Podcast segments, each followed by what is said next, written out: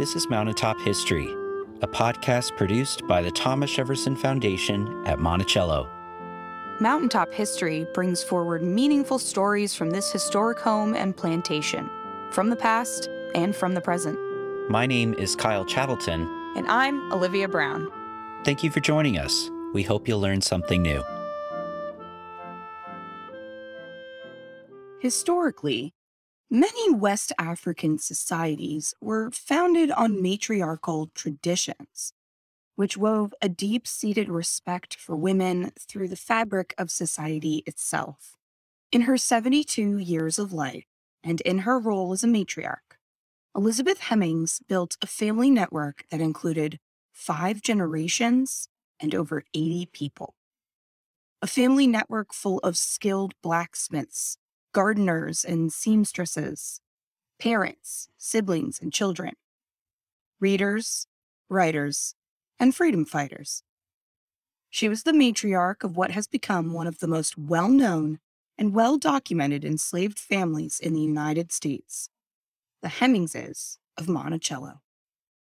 Though most people are probably more likely to recognize the name of her daughter, Sally Hemings, Elizabeth Hemings was a powerful leader of an extensive family that was ingrained in all parts of life at Thomas Jefferson's plantation home. The lives of the Jefferson and Hemings families are forever tied through bondage and kinship. Born to an English sea captain with the last name Hemings and an enslaved African woman around 1735, Elizabeth Hemings took her father's last name but inherited her mother's enslaved status. Most of the details around Hemings's mother's life are lost to the historical record. Madison Hemings, a descendant, described his great grandmother as a, quote, full blooded African woman, end quote. Elizabeth Hemings's mother may have been named Parthenia, as indicated by the records of her enslaver, Francis Eppes. After Eppes died, his property passed to his daughter's husband, including some of the people he enslaved. Francis Eppes's daughter, Martha, married John Wayles in 1746, and official ownership of Elizabeth Hemings transferred to Wayles. Though the details of her early life are murky and hard to determine through the historical record, her life was constantly intertwined with those of her white enslavers and relatives. Madison Hemings's account describes the possibility that Captain Hemings tried to purchase both child and mother to keep his family together. But any attempt that may have been made was clearly unsuccessful. As an enslaved child living on the Eppes plantation, it's possible that a young Elizabeth Hemings was a play companion to some of the younger Eppes children before becoming a servant in the Eppes home. When ownership of Elizabeth Hemings transferred to John Wayles, she was only 11 years old, at which point she moved from the Eppes plantation across the James River to Wayles's plantation called the Forest. While living at the Forest as a young woman, it is possible that Elizabeth Hemings cared for John Wayles's daughter, Martha, as a nursemaid. Martha Wayles later married Thomas Jefferson and continued to keep Elizabeth Hemings close by. Hemings, among other enslaved women, sat at Martha Wayles Jefferson's bedside as she died in 1782, their lives having been intertwined for many years. The ties between the Hemings and Wayles families became further complicated over time. Beginning in 1762, John Wayles fathered children with Elizabeth Hemings and took her as a concubine a term that was used later by her grandson. This changed Elizabeth Hemings's life and forever altered the lives of her children and future family as well. Mother to 12 children total, Elizabeth Hemings gave birth for the first time at 18 years old to a daughter named Mary. An unnamed black man whose identity we don't know fathered Mary as well as three more of Elizabeth's children Martin, Betty, and Nance or Nancy. After these first four children, Hemings had another six who were likely fathered by John Wayles, the man who owned her.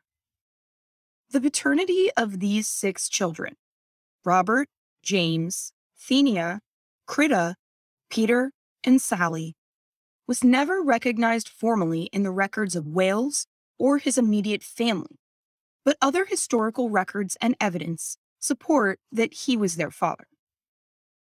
When John Wayles died in 1773, ownership over Elizabeth Hemings and her 10 children transferred to his daughter Martha. After the Jeffersons' marriage, Hemings and her children left the forest and moved to Monticello, where she had a son named John with Jefferson's chief carpenter, Joseph Neilson. A final child, a daughter named Lucy, who unfortunately did not live through infancy, may have also been fathered by Neilson. When Martha Wayles died in 1782, all of her property, including the enslaved people she owned through the inheritance from her father, became the property of her husband, Thomas Jefferson. But of course, Elizabeth Hemings's life amounts to more than just the recorded births of her 12 children. Through Jefferson's records and archaeological research, we can learn more about Hemings. Between 1790 and 1794, she lived out at Tufton Farm, further from Monticello, but still part of Jefferson's land. Historians and archaeologists believe she was possibly brought back to Monticello in 1795 to be closer to her daughter, Sally Hemings, who gave birth to her first child with Thomas Jefferson that same year. From 1795 until her death in 1807, she lived in a cabin of her own on the mountaintop at Monticello. Located along the southern slope of Monticello Mountain, only about 30 feet from the third roundabout road that led to Jefferson's home at the top. Elizabeth Hemings's house was likely a small wooden cabin with a brick hearth constructed by other members of the enslaved community. At her home, she raised poultry and collected eggs that she sold to the Jefferson family at various times, as recorded by Jefferson's granddaughter, Anne Cary Randolph. It's also possible that she cared for younger enslaved children who were not yet old enough to work, including her own grandchildren. Additionally, when unearthing the site of Elizabeth Hemings's home, archaeologists found ceramic pieces upholstery tacks, a woman's shoe buckle, and even a slate pencil. The ceramics were made of fine materials, including Chinese porcelain. There were ways in which enslaved people at Monticello could earn small sums of money to buy their own possessions. But the high quality of the remnants discovered at the site of Hemings's home would have set their family apart from many others. When Jefferson moved to Washington, D.C. to serve as the country's president, he listed a number of enslaved people who were to be leased to John Craven, a man who rented some of Jefferson's property while he was away. Elizabeth Hemings, rather than being leased, was on the list of those to be retained at the Monticello plantation. This is where she died in 1807. Madison Hemings recounted his grandmother's death in his memoir, further showing her strong connection with her family. He said, quote, My very earliest recollections are of my grandmother, Elizabeth Hemings. That was when I was about three years old. She was sick and upon her deathbed. I was eating a piece of bread and asked her if she would have some. She replied, No, Granny don't want bread anymore. She shortly afterwards breathed her last. When Elizabeth Hemings died, she had eight living children, over 30 grandchildren, and at least four great grandchildren. She sat atop a family tree that would continue far beyond her death. Three of her children, Robert, James, and Mary Hemings, had already been freed and she may have known that there would be paths to freedom for others in her family as well. Though her life was lived in bondage, she brought up her family in a way that empowered them to fight for equality and freedom in their own lives.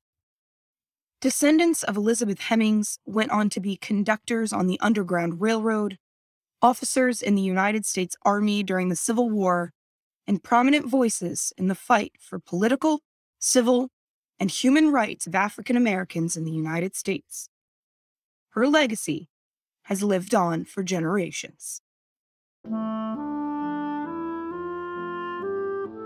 This has been another episode of Mountaintop History, a collaboration podcast between WTJU and the Thomas Jefferson Foundation. Join us for new episodes every two weeks on Apple and Google Podcasts, Stitcher, and the Virginia Audio Collective. To learn more about Monticello or to plan your next trip, visit us online at monticello.org.